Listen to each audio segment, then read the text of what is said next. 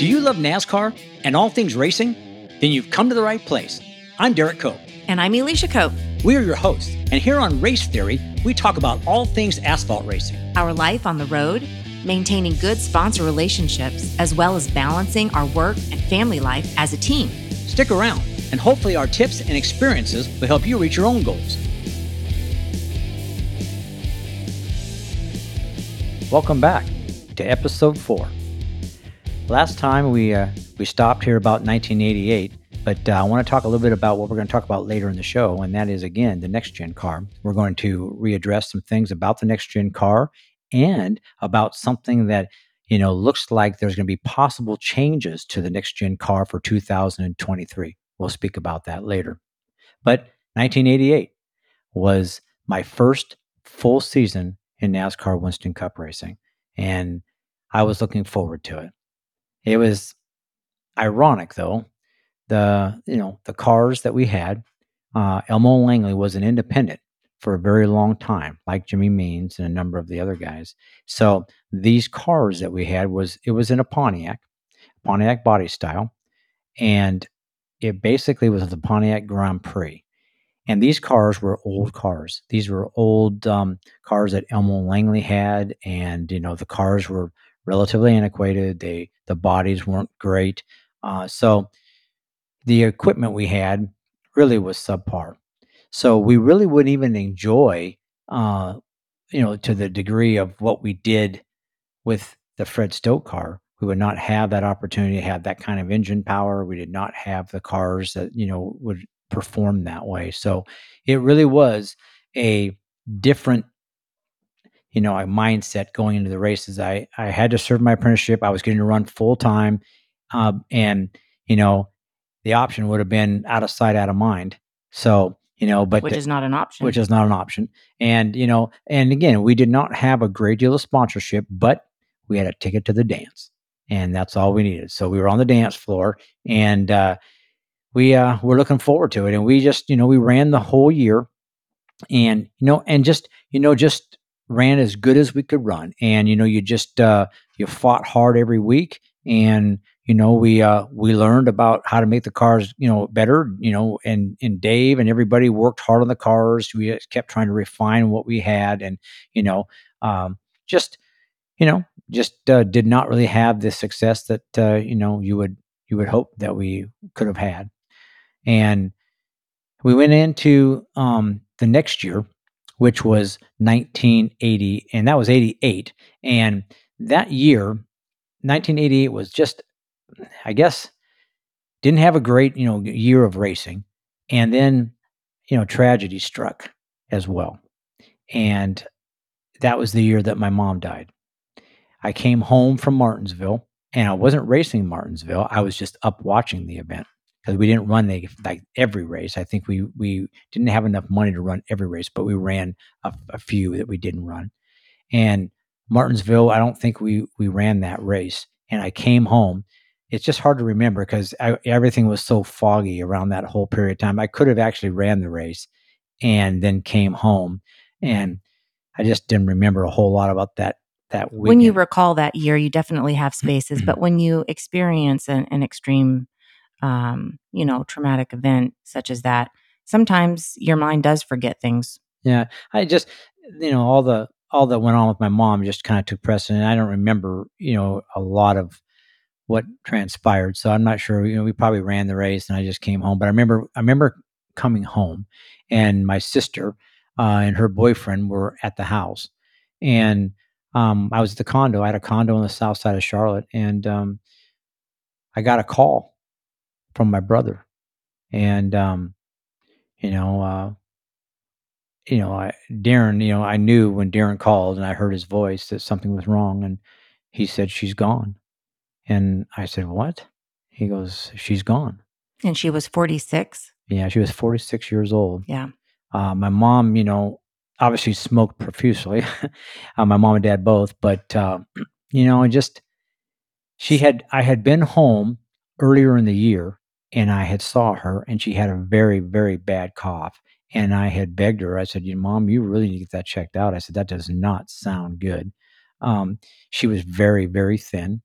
Um, she had gone through something. Um, you know, I think it was around the high school that we she ended up having. It was maybe just when you were in high school. Yeah, Mhm. she had an aneurysm, and uh, she. Uh, I remember. I mean, I remember it emphatically. I mean, we were in the house, and she was in the bedroom and lied down and had a headache, and then all of a sudden, you know, she just started screaming, and she was in major pain, and you know, called the paramedics, and they came and took her to the hospital, and she had, you know, the, you know, she had ruptured, you know, the the uh, the blood vessel had ruptured and the aneurysm, and so she was in dire straits, and we really didn't know if she was going to live or not, and um, she fought hard. I mean, she was a fighter, little banny rooster, five foot, and you know, Five and foot nothing. yeah, and uh, she come out of it, but um, it had um, it had altered her uh, to a great degree. And Well, uh, they say if you survive an aneurysm, 50 50, right? You'll, if you even survive. And then if you do, that it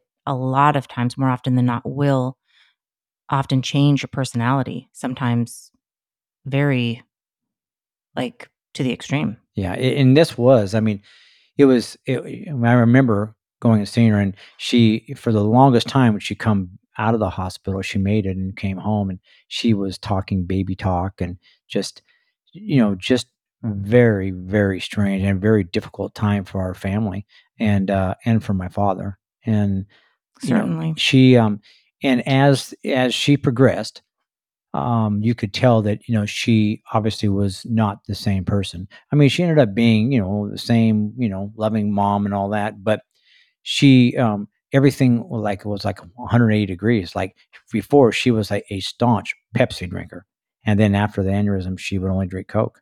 And you know, we used to love having kids over and having you know kids around the house and everything. And after the aneurysm, did not want people around the house. And then she felt like you know when she you know and she started you know thinking she was fat i think and she went on a, a deal where she just she became anorexic. I mean she was not you know she was just smoking and and that was it right and whatever i don't know what else she wasn't eating right? Um so when i went and saw her she was extremely thin and had this bad cough and i knew that you know she needed to get you know, to address that but uh but when i got the call then obviously you know um you know our life changed and uh, flew home for the funeral and um you know she was one of my major supporters. I mean she loved racing. She was there at a lot of my races throughout the years um and you know she Your number one cheerleader. my number one cheerleader. And um it was you know it was it was a tough time um you know but you go back home. I mean like you say you go or you go back home now is you know north carolina and you go back to what you do best and you just absorb yourself into racing and um get on with it. And uh so it was a it was a tough go. Did not really have a great year and all of that. And you know really just um i remember 88 you know like i said it was it was just not what you had hoped it had been. So, you know, we're looking forward to, um, you know, 1989 with Purolator. And obviously, we have a little more money in the contract for the next year. So, you know, changing things, you know, trying to get better uh, and, you know, have some, you know, renewed optimism, right, to go to Daytona and uh, end up going down there.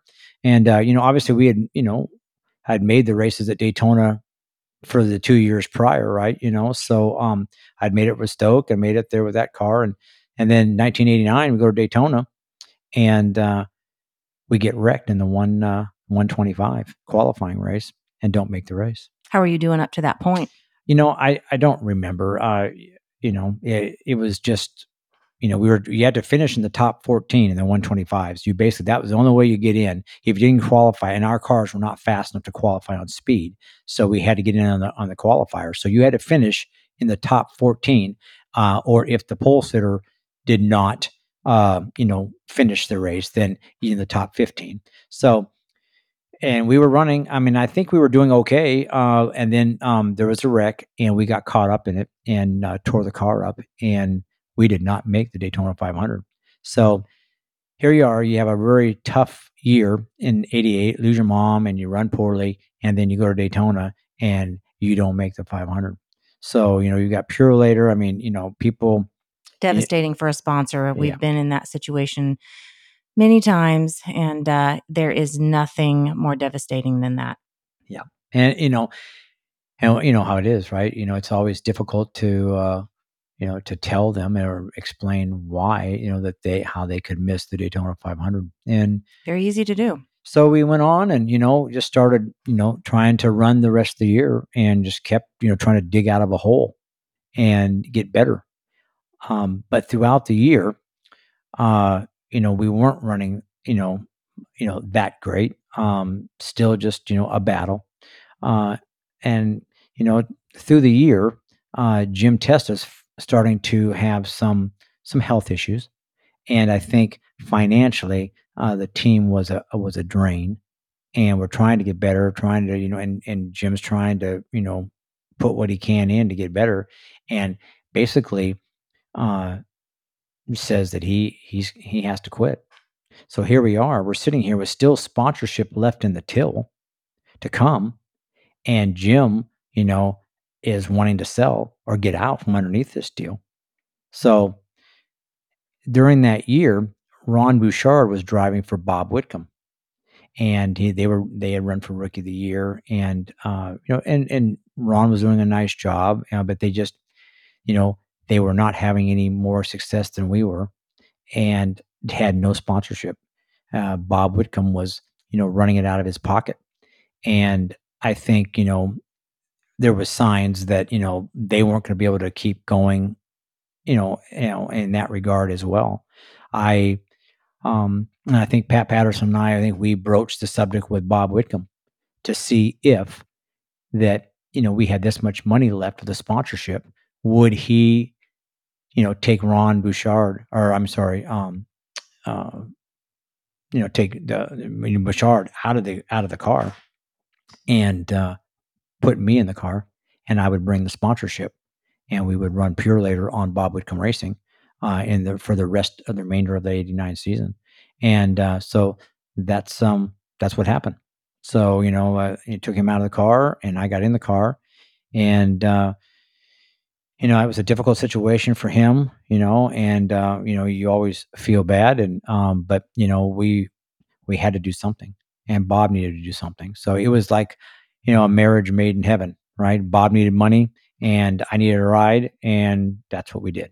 So we merged, and they were in the old DiGard building, the uh, back when uh, the Gardners had uh, the Gatorade car that uh, Darrell Waltrip drove, and then Bobby Allison drove, and that was the old DiGard building on the backside of the Charlotte uh, airport, and uh, not far from Holman Moody, where the original Holman Moody was at. So just a lot of history Mhm. uh, in that building, and uh, you know that was you know another exciting aspect of that whole that whole dynamic, and so you know we get through we get over there, and you know we end up running the rest of the year, and I put together um, a um, extension uh, with Purolator, a three year extension for 1990, 1991, and 1992.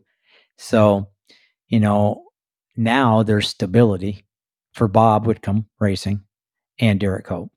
So it was really, you know, uh, a great time in the sport and renewed enthusiasm. You know, Bob has some money; he's going to put money in. We have more sponsorship now uh, that we've elevated the uh, the sponsorship level again. And you brought on some associates as well. Yeah, we had we had some associates as well. So we we had decent funding for really the first time uh, in our existence, and for Purolator. Carol Warner, obviously, in his first year, would you know um, they would let him go. So I went through four presidents at Purolator. So Carol was there no longer, but I was still. Uh, and then you know there was you know things going on with different presidents, and you know they would you know go on to be purchased by Pennzoil and a lot of different things. So a lot going on in the corporate world, but I was still doing a lot of functions and activities, and very much the uh, the brand, uh, I you know, um, Brand ambassador. yeah, Mhm. for the brand, and uh, you know, and loving it. And here we get ready for you know 1990, and you know, we talk to a crew chief uh, and try to bring in somebody of magnitude to take over this team and take us to the next level. And lo and behold, um, I know we uh, I speak with uh, Buddy Parrott, and Buddy had kind of semi-retired and was kind of out of the sport and really didn't really have you know an inkling to come back, and we convinced him to um, to come back. And uh, Buddy took the job and came on board, and um, you know, come in and looked at everything we had, and instantly went to work. And if you know Buddy Parrott, Buddy Parrott is a real motivator of people. I think that was probably the biggest thing that I think, you know, was the thing that stood out the most was that he was kind of an infectious guy. You know, he was bigger than life, big guy, anyways, Mhm. right? But fit, and was actually, you know, a tire changer on the actual team. I mean, but he he motivated people. He, you know, he was funny. He was a character, um, and he just instilled confidence in everybody, all the young people we had working there, and he had a lot of connections. And he went to um, Robert Gee. And Robert Gee. was hanging bodies. And Robert Gee. did a lot of stuff for Hendricks, and a lot of people come from that whole area up there, up by the Speedway at Charlotte Motor Speedway. And he had this small uh, building there, and um, basically started to hang the new Chevy Lumina for the 1990 Daytona 500. And if you know anything, you know he's in there. I mean, Buddy was up there with Robert Gee, and they go way back. We had Robert Gee's son, Robbie, on our team. He has a crew member, and I mean, Buddy spent night and day up there working and massaging on that car and getting things done that he wanted to do. He draped the fenders, you know, the, you know, he just tried to keep the car as slick as he could. He worked really hard to get the car as aerodynamic as he could, and he basically you know, brought this car back to the shop and here she is, you know, and uh, that's when we went with the, uh, for the first time, we went with the rocket red Dayglow fluorescent red and the checkerboard on the car with the blue lettering, which was iconic. And to this day, it was probably one, you know, of the most recognized paint schemes, uh, you know, in Winston Cup racing. And it was an exciting time. And we obviously uh, were working on the motor program, and that's where Buddy went to work as well and got a hold of Keith Dorton, automotive specialist in Concord, North Carolina. Randy Dorton was the head engine builder for Hendrick Motorsports. It was his brother. And this was the first year of the restrictor plate. So Really, 1990 was the first year of the I think I want to say that it was. Uh, I want to say that it, it may have been the year before, but it, I, I don't remember for sure. But I remember that we obviously had a restrictor plate, and we had, and it might have been the year before, but this was the year that um, they were running. There was a lot of development work going was on, still very new. very new, and there's a lot of work going on with the uh, the they're like what they called a cluster underneath the carburetor that went down in the manifold and they basically was like basically these sh- short tubes that would direct you know the uh the air and the fuel down in the plenum of the manifold. And basically you know you the carburetor you get a the manifold gets a signal uh, from the carburetor and you know atomizing the fuel. And basically you know it was a way to direct the fuel and it made the you know the motors more proficient. And i think that you know keith probably got a little bit of insight from randy dorton from Hendrick's you know that this is kind of what he should be looking to try to do. And he come up with his own cluster and worked on things and and you know and did the motor for us and um, it's uh here we are we're getting ready to take you know keith dorton's motor uh to daytona and we have a deal with Hendrick's to run Hendrick motors for X amount of races. Not enough money to run all the races, but I think we had maybe enough to do 10, mo- 10 races. And then uh, we also had hired later on, we hired uh, Lloyd McCleary back to come in house and do engines there. Um, so, you know, went, got ready, and we just kept working to try to get ready to go to Daytona Beach. Uh, Richie Gilmore was our engine tuner. Uh, and Richie Gilmore, uh, his claim to fame now, obviously, is he manages ECR for uh, Richard Childress. He is the head guy at uh, ECR Engines, Earnhardt Childress Engines, and you know has was at DEI with Dale Earnhardt. So very prominent engine, you know, builder and and run the engine programs. And he was with me uh, as our engine tuner when I won Daytona. And uh, Yeah, he uh he's had many a a dinner with us where he recalls those were some of the the best days um in his early racing career as well. Yeah. He's a great guy. He's Yeah. uh, got his signature there on uh, looking at the the Daytona 500 flag with all of the signatures on it from everyone from your crew, and uh, see Richie Gilmore there right in the middle. Yeah. Yeah. Good friends. And uh, to this day, uh, you know, obviously there's a bond there. And, uh, you know, um, we obviously discuss those times a lot, you know, when we're together, right? Over wine. And, uh, but yeah, lots that, of wine. lots of Matt wine. Yeah. So, but we, uh, you know, we're readying ourselves for uh, the 1990 Daytona 500, you know, and then a unique time in the sport. Not a lot of people probably, you know, know this or know that this is really, you know, the time frame, but that was the the filming of the Days of Thunder movie. That was the year that uh, basically Tom Cruise and uh, Nicole Kidman and all of them are at Daytona, and they're doing a lot of the uh, the filming and a lot of the work for for that. So if you if you look at the Days of Thunder, you'll see all the footage. You'll see the Purolator in there, our guys, our crew guys in there. A lot of the yes, footage. our daughter Zoe knows exactly where all the Purolator shots are at if you watch that movie with her. Yeah, and you know all the you know all the sequences there you know are that actual race of the 1990 Daytona 500, and you know you know that was ironic because they actually put those two cars um, in the back of the pack and start the race, and uh, you know it's um yeah it's it's uh, it was an exciting time for that to happen. You know I mean you know and you know for us we go out and um, we get to the racetrack and we have a very fast race car. We are, you know, one of the only cars that really could deal with Dale Earnhardt uh, in practice. And, uh, you know, I mean, I know happy hour. I mean, I passed Dale and, you know, I knew we, we were going to be a factor.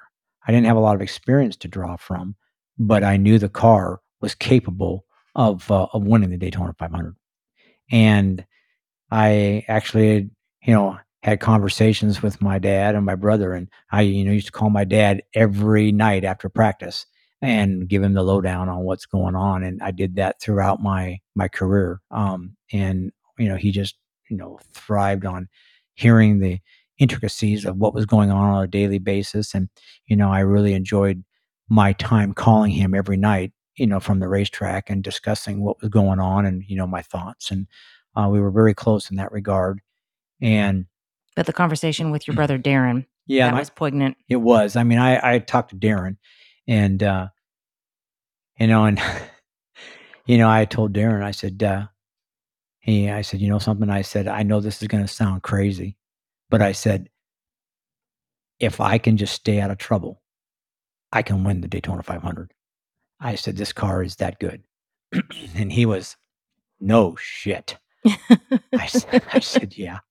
I said it. I said I just gotta, I just gotta stay out of trouble. I said, I mean, the car is good enough, and I said the car was fast. It's been fast, and you know, just can't make any mistakes. Sure enough, uh, that was really the just of the day. You know, I remember, you know, well, I think Richie and them. I think we, you know, we talked to Richie, you know, not long ago, right? And you know, he had said that, you know, didn't know if I remembered that they had actually taken the engine back, the engine out after the 125 race, right? Where you know we had finished sixth in the 125 and we're really fast, and we just took care of the car, and so we were going to start 12th in the uh, 500, and they took the engine back and went through the motor, you know, back at Keith's shop and brought it freshened it up just so it was fresh, you know, and uh, you know, brought it back. I back. didn't know you could actually do that. Oh yeah, they took it. They took it out right after the 125. They took it up there and they freshened the thing up, double checked everything, and brought it back. And that was that was the piece. And um, you know, we got ready to uh, you know to get ready for the race. And I remember that morning, uh, there was just a a calmness, you know, that really had come over me. And I and I, I had spoken to Dave Despain, who was doing the commentary work there, right in the pits. And Dave Despain had come up to me and interviewed me and asked me what you know what I thought. And you know, I said uh, I feel really confident about the car, and I just it's just a matter of getting to the end of this thing. You know, Buddy and I have spoken about this thing, and um, you know, I'll tell you a story that uh, you know, Buddy and I a conversation that Buddy and I had, and I I relayed that to uh, to Dave Despain, you know, and and Buddy and I had conversations, and Buddy told me he said, look, he said, I want you to be as close to Dale Earnhardt as possible. He said, you know, if he scratches his you know his back, you scratch your back. If he picks his nose, you pick you pick your nose. He said, he said, I want you to follow. He goes in the bathroom. Be close enough to know he's picking his He nose. said, he said, follow him in the bathroom. You follow him in the bathroom. He said, I want you to just, I mean, I want you to do everything that he does, you know, and we're going to stick as close to him as possible. And he said, you know, um, we are going to, you know, run this race in a manner that we are going to take care of this race car. We pedal this thing. You do what you got to do to keep the car underneath you. Get to the end. There'll be a caution late in this race. We'll have a shot to win this thing. But he says, you just got to take care of it. He says, you do that, you'll get your shot. You know, so, you know, you don't really know how prophetic those words were and what he had said.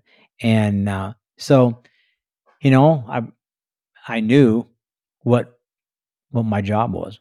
And you know, you get ready to start the race, and you know, there's a lot of hoopla going on with the Days of Thunder thing, and you know, you got you know all those movie stars walking around, their film crews everywhere, right? And they're starting the deal, and you know, there's a lot of scuttlebutt about in the drivers' meeting about those cars and when they're going to pull in and all that, you know. But it's you know, it's a substantial, major motion picture, and it's going to be huge for the sport. And obviously, it was. I think it really elevated the notoriety of NASCAR Winston Cup racing at that time. Well, that's when I first uh, noticed NASCAR being in, in high school at the time. And um, that really was the height of NASCAR um, attendance.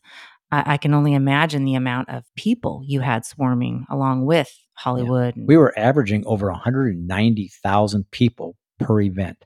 And that's 36 weekends a year. I mean, that's twice what a Super Bowl is, magnitude events, 36 weekends a year major major amount of attendance right and then the actual you know viewership on television as well yeah, so astounding it was it really was a very unique time in the sport and here we are you know we are on the cusp of getting ready to start the daytona 500 you know i'm starting 12th you know outside in uh, sixth row and got day you know get this thing started and i remember you know how good the car was immediately. I mean, the car just, you know, took off and, um, you know, the car was, you know, on the free side most of the day. And, uh, but, you know, the car was very aerodynamic. Buddy had done all the things that it took for the car to, you know, to really be aerodynamic.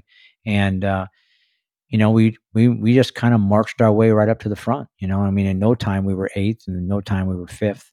And then we stayed in the top five and, you know, worked our way up, you know, to the front and, and that's really what a lot of people, a lot of the naysayers, the the Dale Earnhardt fans out there, um, you know, think you know, those that um, mistakenly say you it was a fluke or you fell into it.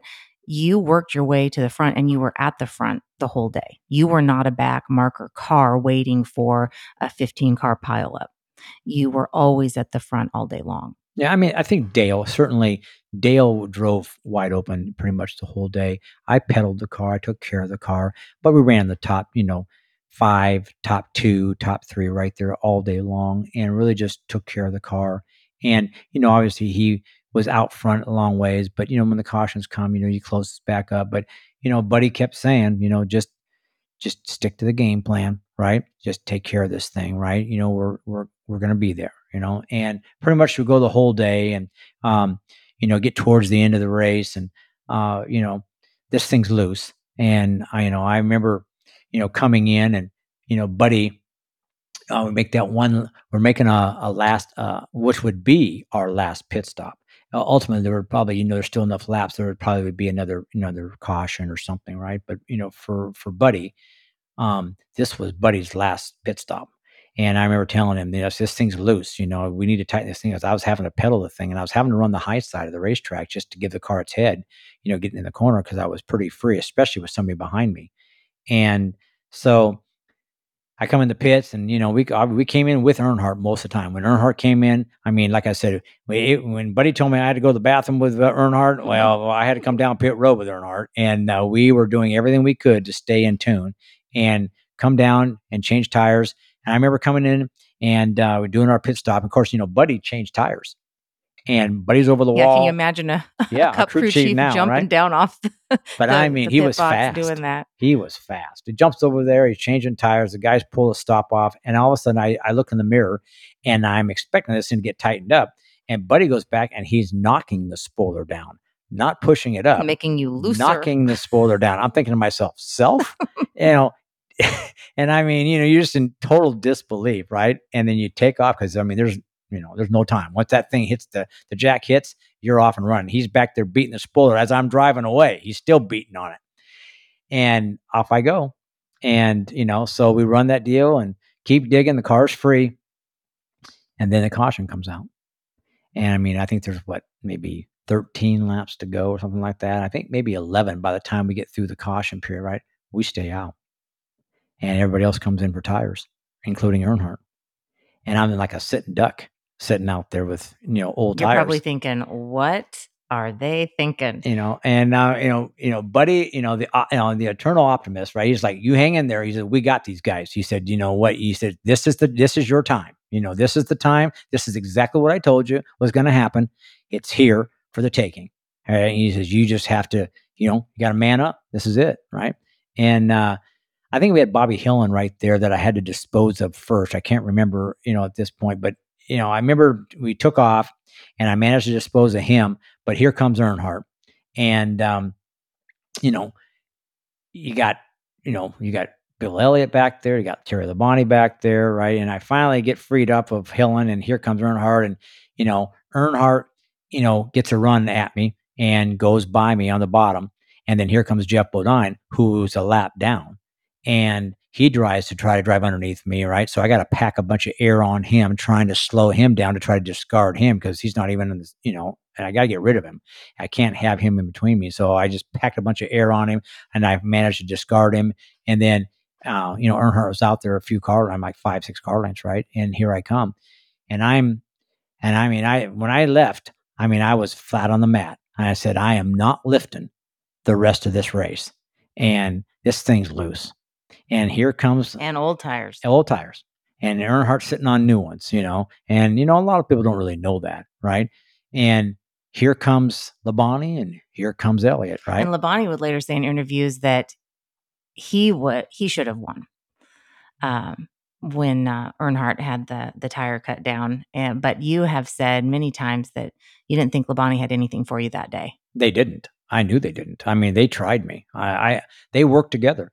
Elliott and Terry, I mean, they were nose to tail. They backed up. They put a run on me on the back straightaway.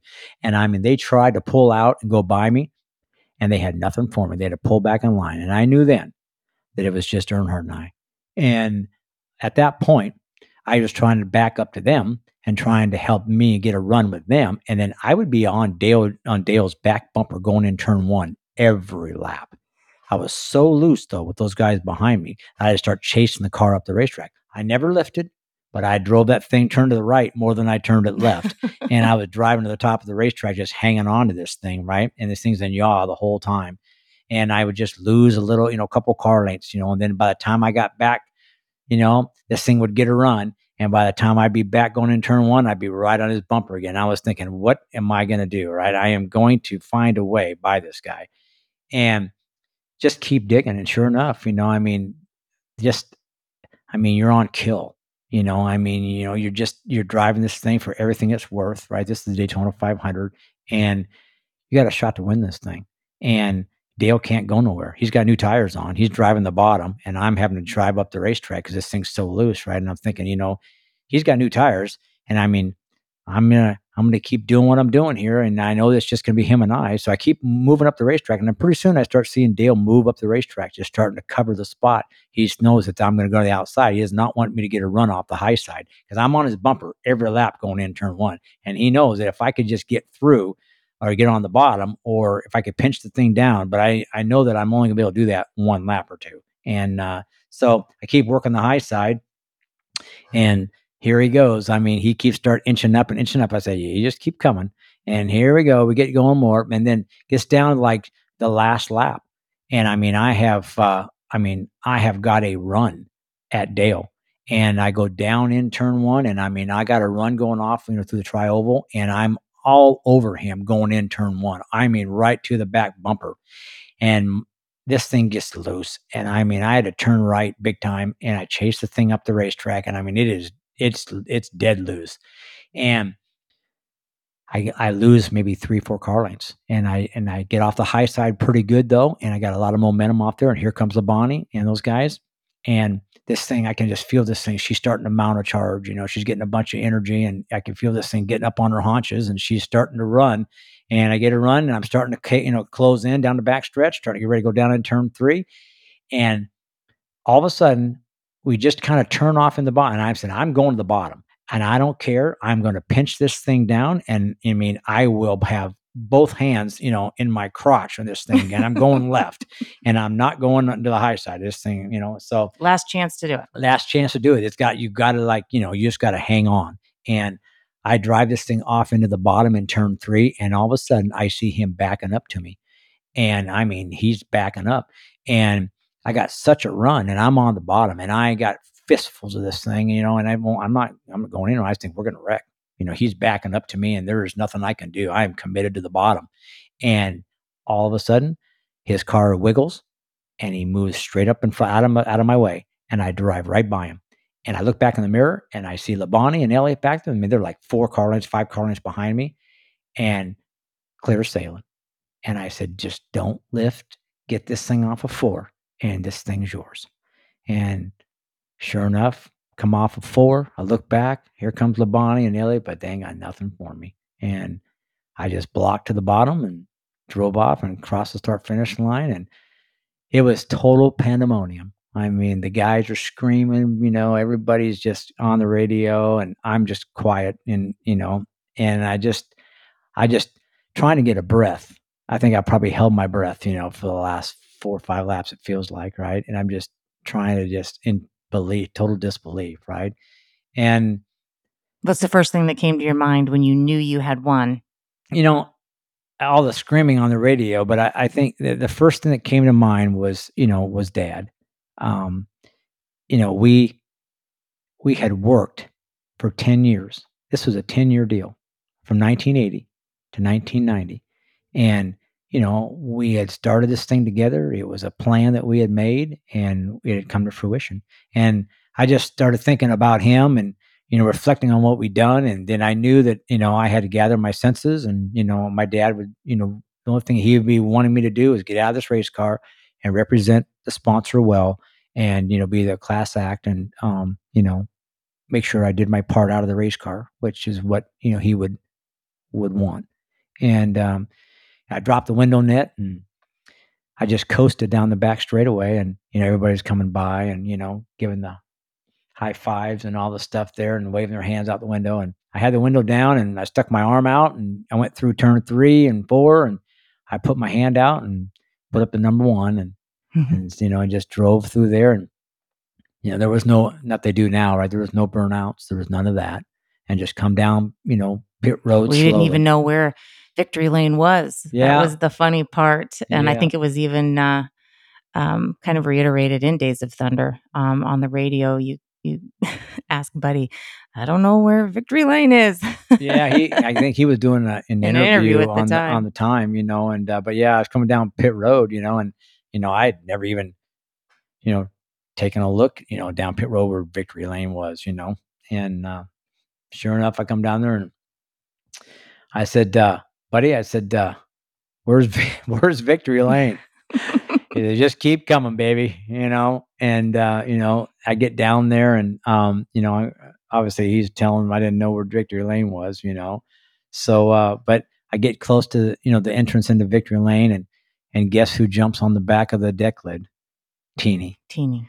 Teeny jumps on the back and rides into Victory Lane, and um, you know, um, it was a great a great moment to drive into victory lane and uh, get out of that car and um, larry beluski's there and you know all the rest of the guys you know and you know you they're telling you to you wait and wait and wait and then you know you get ready and now. And then you get the hat on and you get out and you stand on the ledge of the door and you know you got two fists in the air and it's just uh, a perfect moment in time. And I mean, really, I mean, you think about it, and it was 10 years to go from, you know, nothing when everybody thought that you wouldn't amount to anything to winning the biggest thing that could happen to you in stock car racing. Yeah. And, uh, you know, to reach the pinnacle and, you know, to get out of there and, you know, do the interviews and all of that. And, you know, I mean, just the, I mean, it was, I can, like I've told you many times, I can still close my eyes and just get back to that moment and just feel the warmth of the sun on your face and just that, you know, just take it all in and absorb it, you know, and go through the hat deal there, you know, with all the hats and all the pictures and, you know, they, the whole, whole you know, they're hoisting you up and, you know, all the, all the stuff. And yeah, just a, a really special moment. I wish know, our listeners could see your face right now and mine too, because I have heard this story. Of course, all of the interviews throughout the years, they always want you to talk about the Daytona 500. Yeah. And even though it's like, well, I've heard this before, I've heard this before, it doesn't really get old. But although I do wish they would talk about the other wins that you had as well. But to hear you relate this story, even now, right now, the smile on your face and the tears in your eyes and the smile on my face, it is truly um, a story that never ceases to amaze me. And the persistence and the diligence and the constant consistency that it took for you to reach that point um, just makes me respect you um, all the more.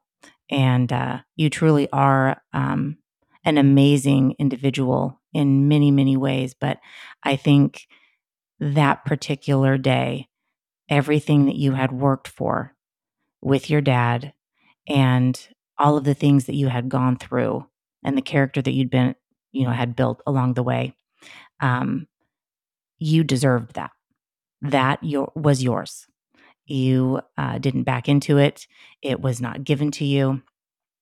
You deserved that win, and uh, and I'm just uh, I'm just so proud of you, and and always proud to say, you know, my husband is a Daytona 500 winner. well, you know, it really, you know, I my father instilled a work ethic, um, you know, of you know putting everything uh, of your being into it, and you know, I think that really was, you know, probably a determining factor. I mean, that you just you go through trials and tribulations, and you have to put every ounce of effort into it, and you know, um, we were able to to have you know have have it happen, you know, and then you go upstairs and you go to the Unocal suite and you toast champagne and you know you talk to all those folks and all the media and stuff, and then you come down and you know there's nobody there but your transporter. Everybody's gone. That is that long of an ordeal. And i come back down there and there's george caldwell with the old transporter and you know he hands me my clothes and then he takes off to go to the party and uh you know i i changed my clothes and at that point we headed to the the party at the beach and uh that was it so um you know we'll stop there uh certainly uh Great place to stop. Great place to stop. Yeah, there's a lot more to come, but uh, let's dive into a little bit about um, the next gen car. And we were we talked about that on the last episode about you know some of the the problems with the car and the concussions and all the things that's going on. But you know, there's a lot of uh, things, other things that the car has had troubles with, and you know, NASCAR has worked diligently to overcome those. But you know, in the in the beginning, um, there was such a, a heat problem, right? I And, uh, remember when you first started building those cars, that was the other thing. Um, not just the uh, crush panels and and that hurting the drivers, but the first thing that y'all mentioned was there's no place for the air to go under this hood. This is going to be very hot. Yeah.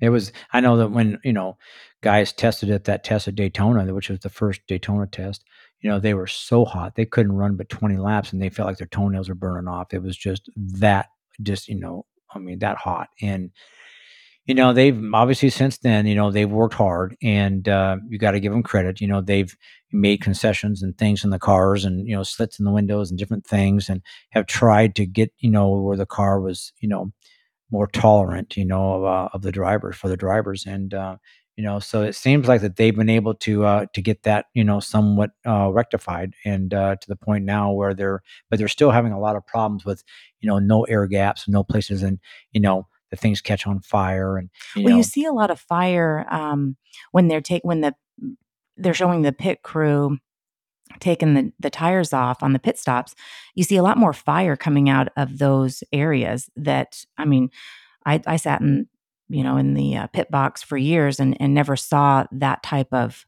consistent fire coming out of that area. Do, is that something that you think is a, a product of the next Well, gen again, not it's having just the air? there's just no air, right? I mean, it's just everything's sealed up, right? And there's just nowhere for anything to go. For all that heat is just there, and when there's rubber gets in there or things catch on, you know, and they catch fire, and there's just no and there's no way to get to them. That's why the cars would just physically burn up because you can't hardly even get an extinguisher in there to get to it to uh to to you know extinguish the fire. So a lot of problems, right? And you continue to see those things, you know, but they are becoming, you know, more minimal, I think, right now. You know, they're not really happening as much. So that's a good thing, right?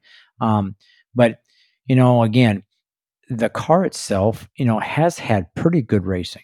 And you've and they're a difficult Absolutely. they're a difficult car to drive, you know, from what I understand. And, you know, by watching the guys, I mean you you can see it a lot of great race car drivers are spinning out and having problems, you know, and the cars are symmetrical. So there's no more, you know, real a lot of side force on the right rear to lean against, you know, the car's, you know, straight up and, you know, so you're doing every little thing you can. And, you know, it's got a rack in it and that thing's a little bit, you know, edgy at times. So, you know, the car's got independent front and rear suspension. So, I mean, it's, it is a different animal than what we're really accustomed to driving, right? So, um, but from what I'm hearing, is that you know there are there are you know the the chances that there's going to be some major development and changes for next year with the car. So I am sure that they're going to uh, probably go you know towards the front and rear clip and make some adjustments there to make the car you know maybe crush more and then do some things make some adjustments on the on the center section